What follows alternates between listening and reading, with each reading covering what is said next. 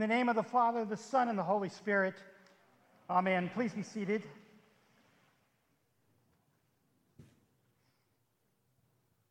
Well, good morning. good morning. Let me invite you to take out this rather extensive handout that you have here this morning. And I know some of you don't necessarily uh, find that a help, but today I guarantee you'll need it.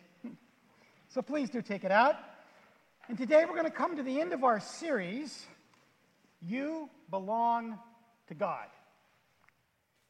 And I'd like each of us to ask ourselves this question this morning Do I really belong to God? Like that little lamb up there, do I find myself in the arms of the Lord Jesus and do I belong to him, soul and body, body, mind, and spirit? And we're going to ask that question by doing three things this morning. The first thing we're going to do is we're going to briefly look over the teaching that we've covered over this last six weeks. Because it's God's Word, and through God's Word, our mind is renewed and set to rights. And then, secondly, I'm going to take you to the same exhortation that Paul gave his friends in Corinth this morning. And then finally, I'm going to offer you some pastoral advice. Now, I do that with fear and trembling, for while I know that God's word is true, the question is who is Henry and why does his opinion matter? Nevertheless, I want to leave you from this series with a walkaway that I personally have found to be a great practical help to myself, and I hope it'll prove so for you as well. Well, okay, what is it that we have seen so far from the scriptures? You have it there in your handout. First of all, we said that we belong to God, the whole person, body, and soul. Therefore, we said that, a Christ, that the Christian life cannot be lived out rightly apart from our physical bodies. We are a whole person, and it is the whole person that must encounter God body, mind, and spirit. Secondly, we said that marriage is the place that God has given us here on earth, where God intends that marriage be the place where we have physical and spiritual intimacy with our lifelong covenant spouse. One whole integrated person is united to another whole integrated person, and these two become one flesh. That's God's gift to us. And as part of that picture, we said this sex is good. I'm glad I got an amen out of that. You see, sex is a Christian story. It is our God that gave us sexuality. And friends, we own this topic, not the enemy. Well, then, thirdly, we said that the enemy has infiltrated our ranks and he's done much damage. We live at the bitter end of the sexual revolution. It has brought broken families, broken sexuality, and much pain to ourselves and to others around us by what others have done and what others have done to us. So, fourthly, then, we emphasized that our broken sexuality can be healed at the foot of the cross. Now, this is not a quick fix nor is it an easy road to follow. Yet, I promise you that here this morning, there are many who can testify personally that God can heal us from our brokenness. They have experienced it for themselves. And then further, we said that healing needs to start somewhere. You have to get on the train of healing if you want to have healing in your life. And that healing begins with repentance toward God and adopting a new framework by which we live. That framework is called chastity. Chastity. Chastity for marriage for married persons means we have sole and exclusive commitment to our spouse. And in that commitment, we remain physically and mentally faithful till death do us part. For the single man or woman, chastity means continence or self control over our bodies. Now, here's the fifth thing we learned we learned that God is looking at us with loving eyes. God sees in us a glory that we don't even see in ourselves.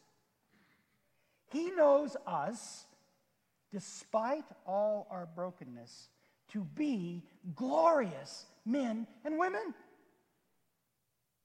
And God wants us to achieve our glorious end through the principle of waiting and continence.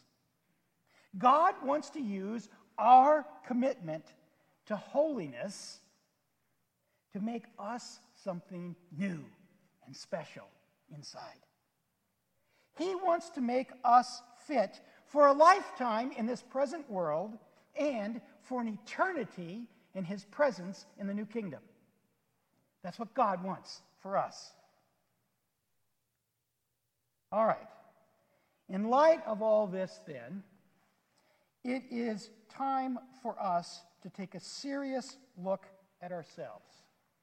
And that is exactly what Paul is doing in 1 Corinthians 10. Am I in the right place? Let's go back. Come on, go back. There you go. Well, that's not. What are you doing here? There we go. Let's, uh, let's look at 1 Corinthians 10. Now, we began our series with 1 Corinthians 6, if you recall. And now we're ending it here in 1 Corinthians 10. And though we've looked at a number of texts all along the way, though we've looked at a number of, texts, the material that we have covered is the material that Paul covers as he moves from 1 Corinthians 6 through 1 Corinthians 10. And by the time that Paul gets to 1 Corinthians 10, he says, Folks, it's time for some serious self assessment. Now, look there in your handout at 1 Corinthians 10, chapter 1.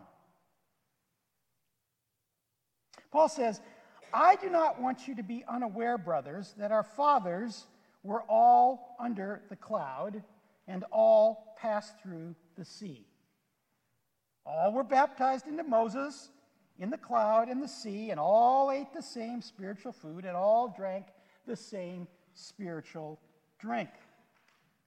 Nevertheless, with most of them, God was not pleased because they were overthrown in the wilderness. Verse 6 Now these things took place as examples for us that we might not desire evil as they did.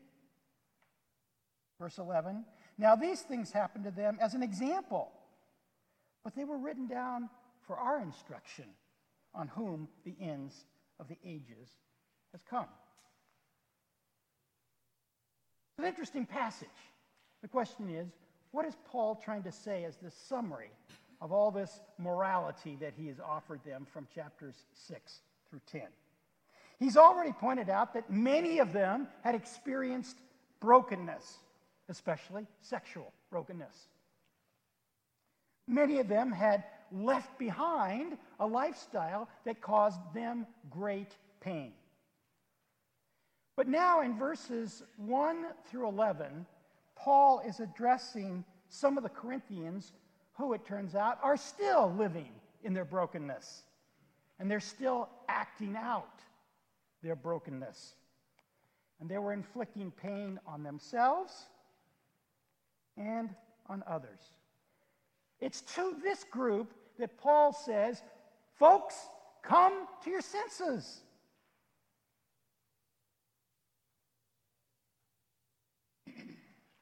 he says to them, look and learn from the children of Israel. Here's Paul's stern warning for these who are unrepentant. He says, number one, for you Corinthians, you have to understand it's possible to be among the people of God. You can be baptized, you can come to church, you can do all that stuff that makes you look like a Christian to other people. But, he says, you can find out that you are not part of the people of God. We may find out that we are not personally born again, and we may find out that we will never reach the promised land. Therefore, Paul says, use spiritual wisdom, you who are still living in your old way of life. Use spiritual wisdom. Learn from the mistakes of the children of Israel. Let your life and your conduct be consistent with your profession of faith. And then finally, he says to all in the church in Corinth understand the times in which you are living. He says salvation is at hand, the judge is at the door. Don't find yourself left out of the kingdom. You and I are called, like the Corinthians, to a life of holiness in our mind and in our body. He says, in this, the end of the ages, if your personal goal is that, hey, I want to look like everybody else in this world, I want to do what everyone else in this world does, he says, then you're going to end up like the majority of this world. You're going to find yourself dying right there in the wilderness and never making the promised land. He says, it is inevitable that you must be different if you're going to accomplish the kingdom of God. If, however, he says, if, however, you want lasting peace and stability and healing, then turn to the shepherd of your souls. If you're his lamb, you will find joy and peace and wholeness. Okay. This is where a good theology prof stops. I've given you the theory, and I was tempted to stop here myself because I've given you a lot of good moralistic admonishment. Buck up! Live the Christian life! Stop sinning! But you see, that's not where Paul ends this section up. He goes a little farther to verses 12 and 13, and here's what Paul says. He says, No temptation is taking you that is not common to man. God is faithful, and he will not allow you to be tempted above that you are able but will with the temptation also provide a way of escape that you may be able to endure it. Yeah, I memorized it in the King James a million years ago. You see, there were undoubtedly in the congregation of the Corinthians those who weren't genuine believers. And there were those for whom these words of admonishment about dying in the wilderness had 100% application. They had not changed their lifestyle. They had not come to Christ, even though they were in the church. But you see, that's not what Paul believes about most of these folks. He says, I know that most of you want to have victory over sin. That's your desire. You want to find the way of escape. And I think that's true of most of you here this morning. You want to have the ability to escape sin and live the victorious Christian life. But here's the rub. Often it seems like we simply don't have the power to do that. We find ourselves in the midst of sexual temptation or covetousness or anger, and what? We find ourselves losing the battle. And we despair. We say, God, why is your promise in 1 Corinthians 13 that no temptation can overtake me? Why is your promise of finding a way of escape not available for me? Why doesn't it work?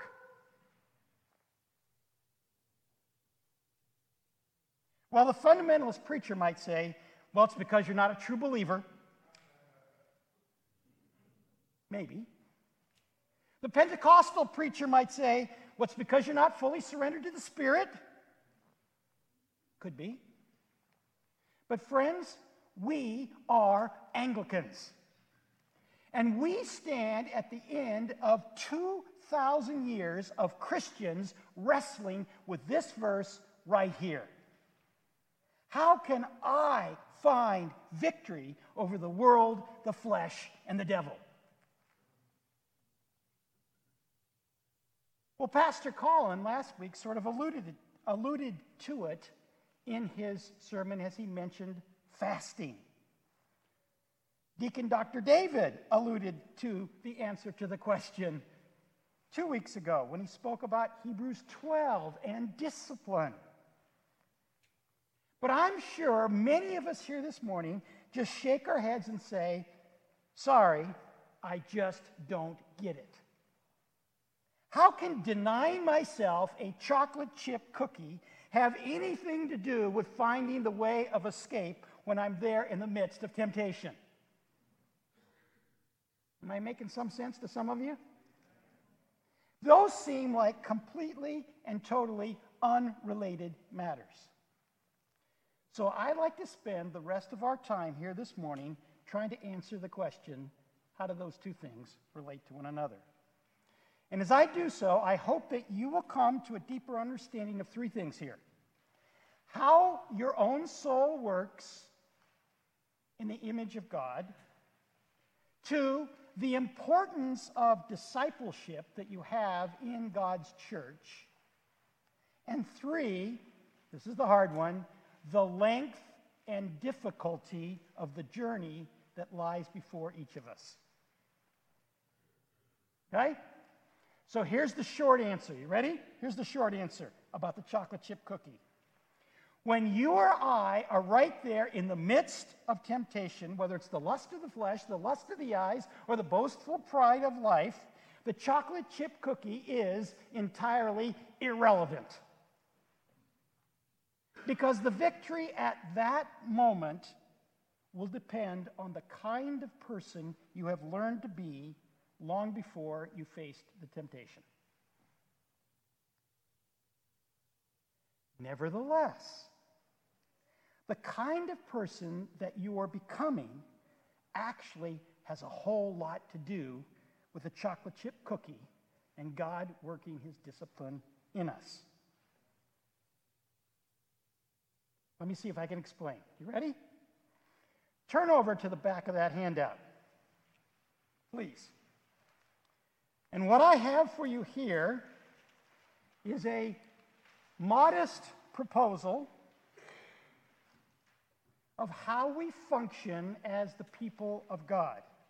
Now, here's my disclaimer that's not what you're really like on the inside, okay? You don't look like that on the inside. This is only a model. It has all the limitations and approximations of a model. Nevertheless, I have found this to be a very helpful way to think about what's going on in my life. And so I'm offering it to you this morning, lest you say, I go to church and all I hear are f- fancy phrases. I can't see how this applies to my life. Okay, so what is it that you're looking at here?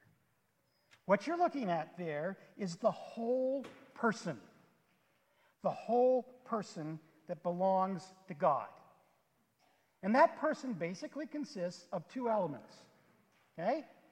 It consists of the outer visible body. That's the big gray ring here. Okay? Unfortunately, that's what my body is looking like more and more these days. This is the visible material body.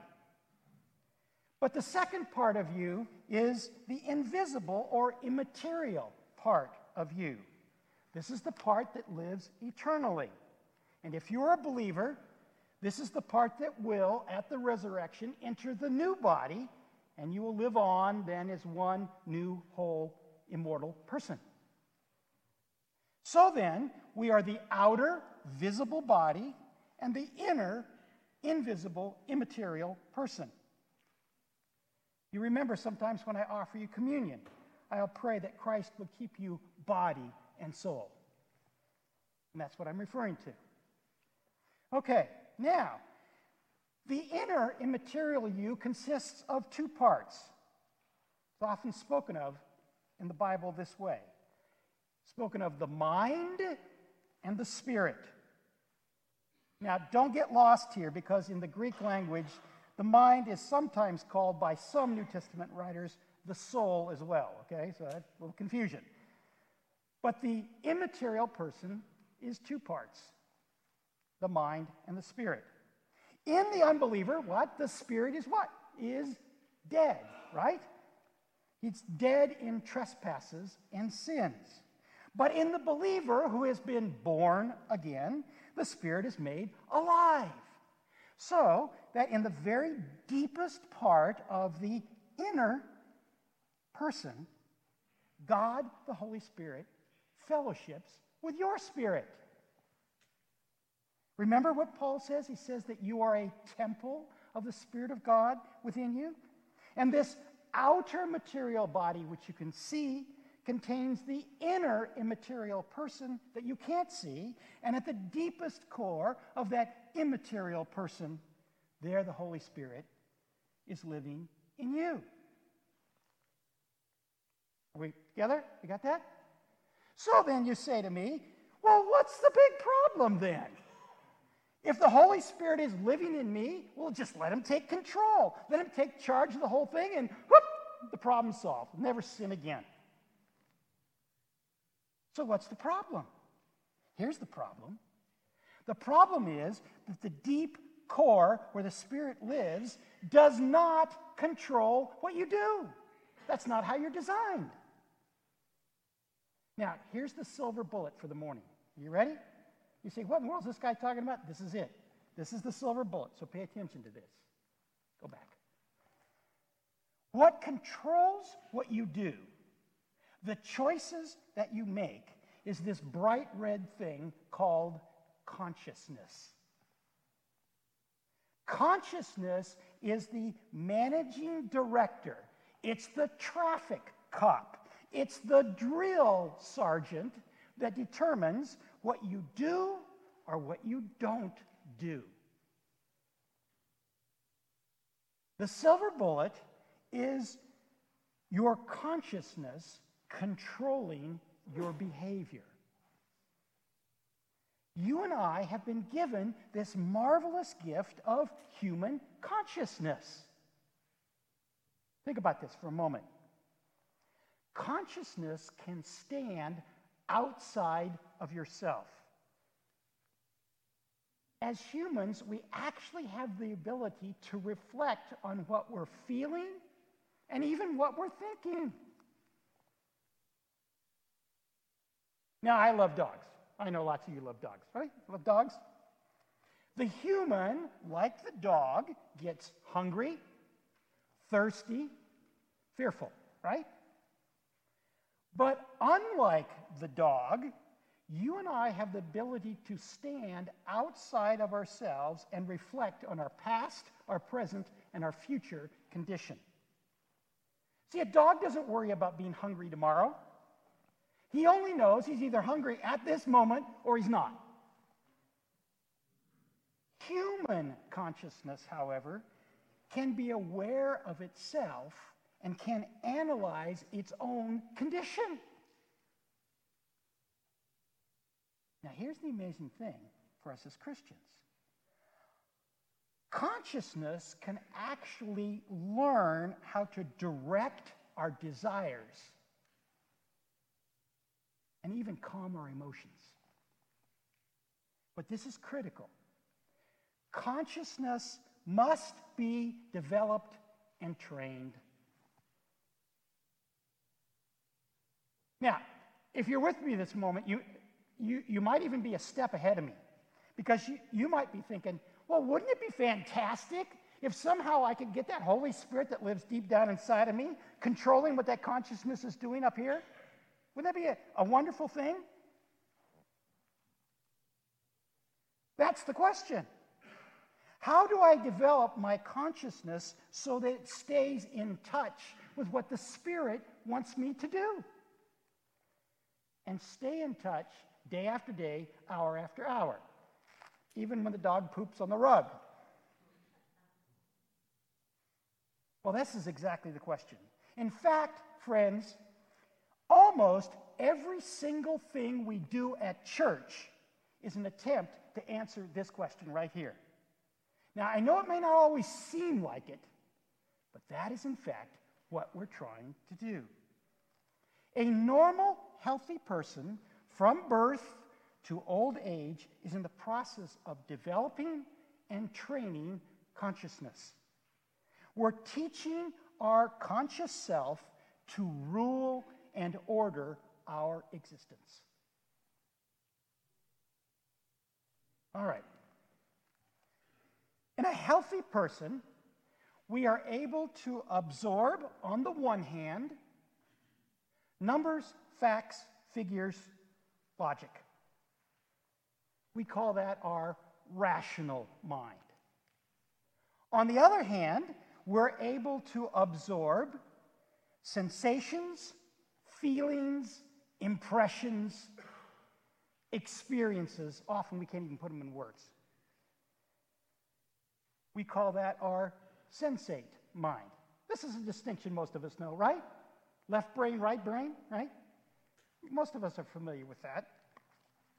Now, when we receive inputs from our rational and our sensate mind, what happens? We generate emotions fear, anger, energy, passion. We generate emotions. And those emotions then lead to various kinds of desires. Now, thus far, you and your dog are not all that different. His rational mind, although it's not as strong as yours, and his sensate mind receives inputs and generates emotions and desires. And what happens next? He acts on those desires. We, however, can choose to fulfill or not fulfill those desires. And here, friends, is the glory of being human, right here at this point. Our consciousness can step in and say to our desires, Whoa, wait a minute. To follow that desire to action will lead to undesirable consequences. So I must say no to that desire. And here's the amazing thing as consciousness becomes stronger and stronger, it can actually begin to reorder our desires, leading us to those desires which lead to actions for the good, the better, and best consequences. Your conscious self can actually grow to the place where it can adjudicate among even your emotions, validating some emotions, but gently and firmly denying others. So here's the question how do you get your consciousness to that place? And here's the really hard news it's a process. It's a process. Blessed are those who begin it at a very young age. Nevertheless, you and I can grow. In fact, we must grow in this process throughout our whole lives.